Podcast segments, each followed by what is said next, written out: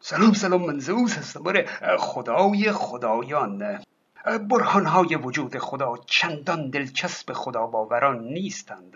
چون معمولا خدا رو با تکیه بر چیزهای دیگه اثبات می کنند یعنی اثبات وجود خدا متکی میشه بر موجودات دیگه یا نظم بین موجودات دیگه. برای همین برخی سعی کردند که بر اساس خود خدا خدا رو اثبات کنند که گاهی به وضوح خیلی غیر منطقی میشه. یکی از برهانهای وجود خدا برهان آنسلم هست که سعی کرده وجود خدا را با تکیه بر تعریف خود خدا اثبات کنه. قدیس آنسلم کشیش مقدس در هزار سال پیش بوده که برهانی برای خدا گفته. برهان او رو برهان وجودی نامیدند به این معنا که نفس وجود خدا موجب اثبات وجود خدا هست.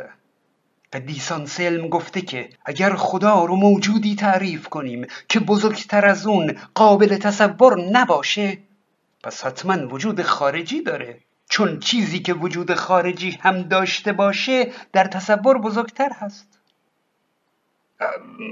وقتی من این برهان رو دیدم به نظرم اومد که این برهان جوریه که اگه مطرحش کنی انگار داری مسخرش می‌کنی. یعنی پرتر از اونیه که بخوای با استدلال ردش کنی. برای همین بهش اهمیتی ندادم. و قصد نداشتم که بهش بپردازم. اما در میان سوال و جواب های کانال مدرسه مولانا شخصی از دکتر سروش پرسیده بود که بهترین اثبات وجود خدا کدومه؟ و در عین ناباوری دکتر سروش پاسخ داده بود برهان آنسلم آه یک جای کار اشکال داره. چطور برهانی که مسخره به نظر میاد و ارزش مطرح کردن هم نداره. از نظر شخصیتی مثل دکتر سروش به عنوان بهترین اثبات وجود خدا تلقی میشه. واقعا عجیبه. وقتی می‌بینید که یک جای کار اشکال داره با هم نمی‌خونه ابتدا فکر کنید که احتمالا خود شما هستید که اشتباه متوجه شده اید. و من همینطور فرض کردم که لابد برهان آن سلم چیز دیگه ای هست. و من اشتباه فهمیدم. لابد اونچه که در ویکیپدیا اومده اونچه که در کتاب توهم خدا از پروفسور داوکینز اومده. شاید اونها واقعا برهان آنسل نیست. برای همین بیشتر در موردش مطالعه کردم. قدیس آنسلم اونقدر این برهان خودش رو مسلم و قطعی می‌دونسته. که بی خدایان رو احمقها خطاب می‌کنه که متوجه چون این وجود واضحی نشدند. در حالی که همون موقع که آنسلم برهان خودش رو مطرح می‌کنه بسیاری از فلاسفه برهان او رو مسخره می‌کنند. حتی فیلسوف خداباوری به نام گانیلو با تعنه به آنسلم میگه اصلا مبنای این برهان غلطه. اینکه چیزی که در ذهن هست پس باید در خارج هم باشه. آنسلم اصرار می‌کنه که نه این تصور تنها تصوری هست که اگه در ذهن باشه در خارج هم باید وجود داشته باشه. بدون هیچ مستاخی برای نشون دادن. نقد این برهان موجب شده که بی منطق بودنش آشکار بشه و برای همین چندین بار به کلی تغییر کرده ابتدا تعریف خدا عوض شده و از اینکه بزرگتر از اون قابل تصور نباشه تبدیل شد به اینکه کامل تر از اون قابل تصور نباشه. و بعد معنای قابل تصور بودن به قابل فهمیدن بدل شد.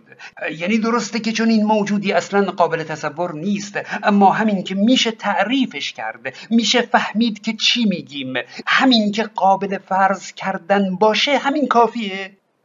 و بعد باز برهان تغییر کرده و تعریف خدا توسط دکارت عوض شده به اینکه خدا رو کامل ترین موجود موجود کامل مطلق تعریف کنیم.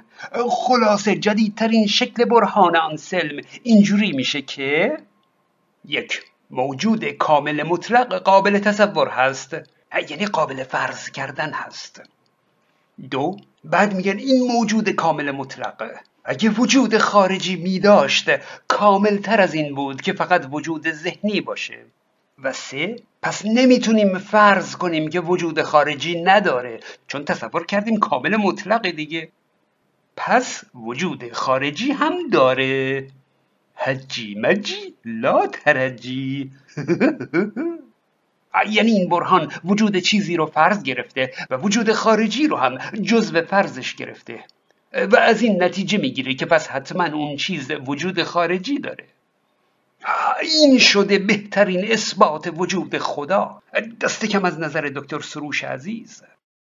در توجیه این برهان بحث جالبی می‌کنند.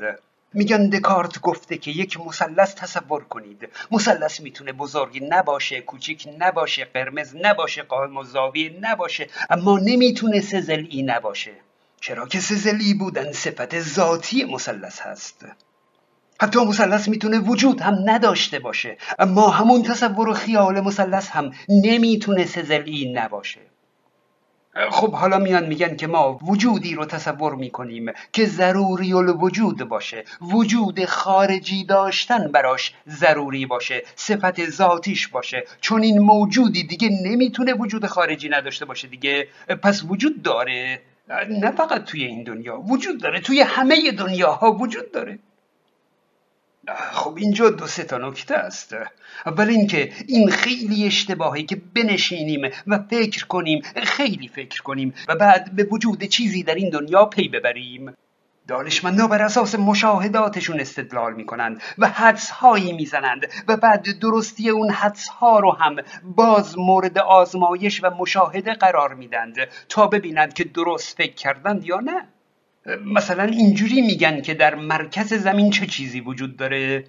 آخه اینکه بدون هیچ مشاهده ای فقط با فکر کردن بیایم بگیم خب ما فکر کردیم و تصور کردیم که در مرکز کره مریخ سودیوم وجود داره.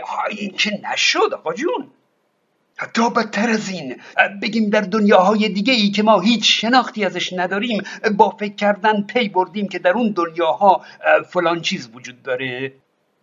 کلا باید فکر کردن و تصور کردن و خیال و اینجور چیزها رو از وجود خارجی داشتن جدا کنیم. وجود خارجی باید مشاهده بشه باید اثر قابل مشاهده داشته باشه. اینکه من چون این چیزی تصور می‌کنم و چون تصور کردم که باید وجود خارجی داشته باشه پس حتما در دنیا وجود خارجی داره این خیلی پرته. دوم اینکه اصلا وجود خارجی یعنی وجود مادی. چیزی که اثر قابل مشاهده داشته باشه جزو دنیای مادی هست که قبلا بحثش رو کردیم. و سوم این که آقا جون شما می‌تونید بگید در دنیاهای ناشناخته هم مثلث سزلی هست؟ بله چون اصلا مثلث به سزلی میگیم جزو تعریفش هست.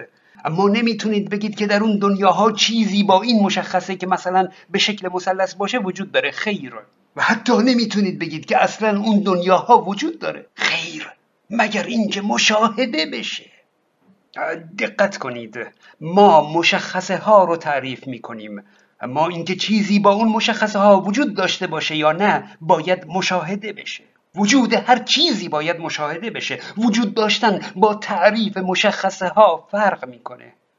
وجود هر چیزی با هر مشخصه ای باید مشاهده بشه.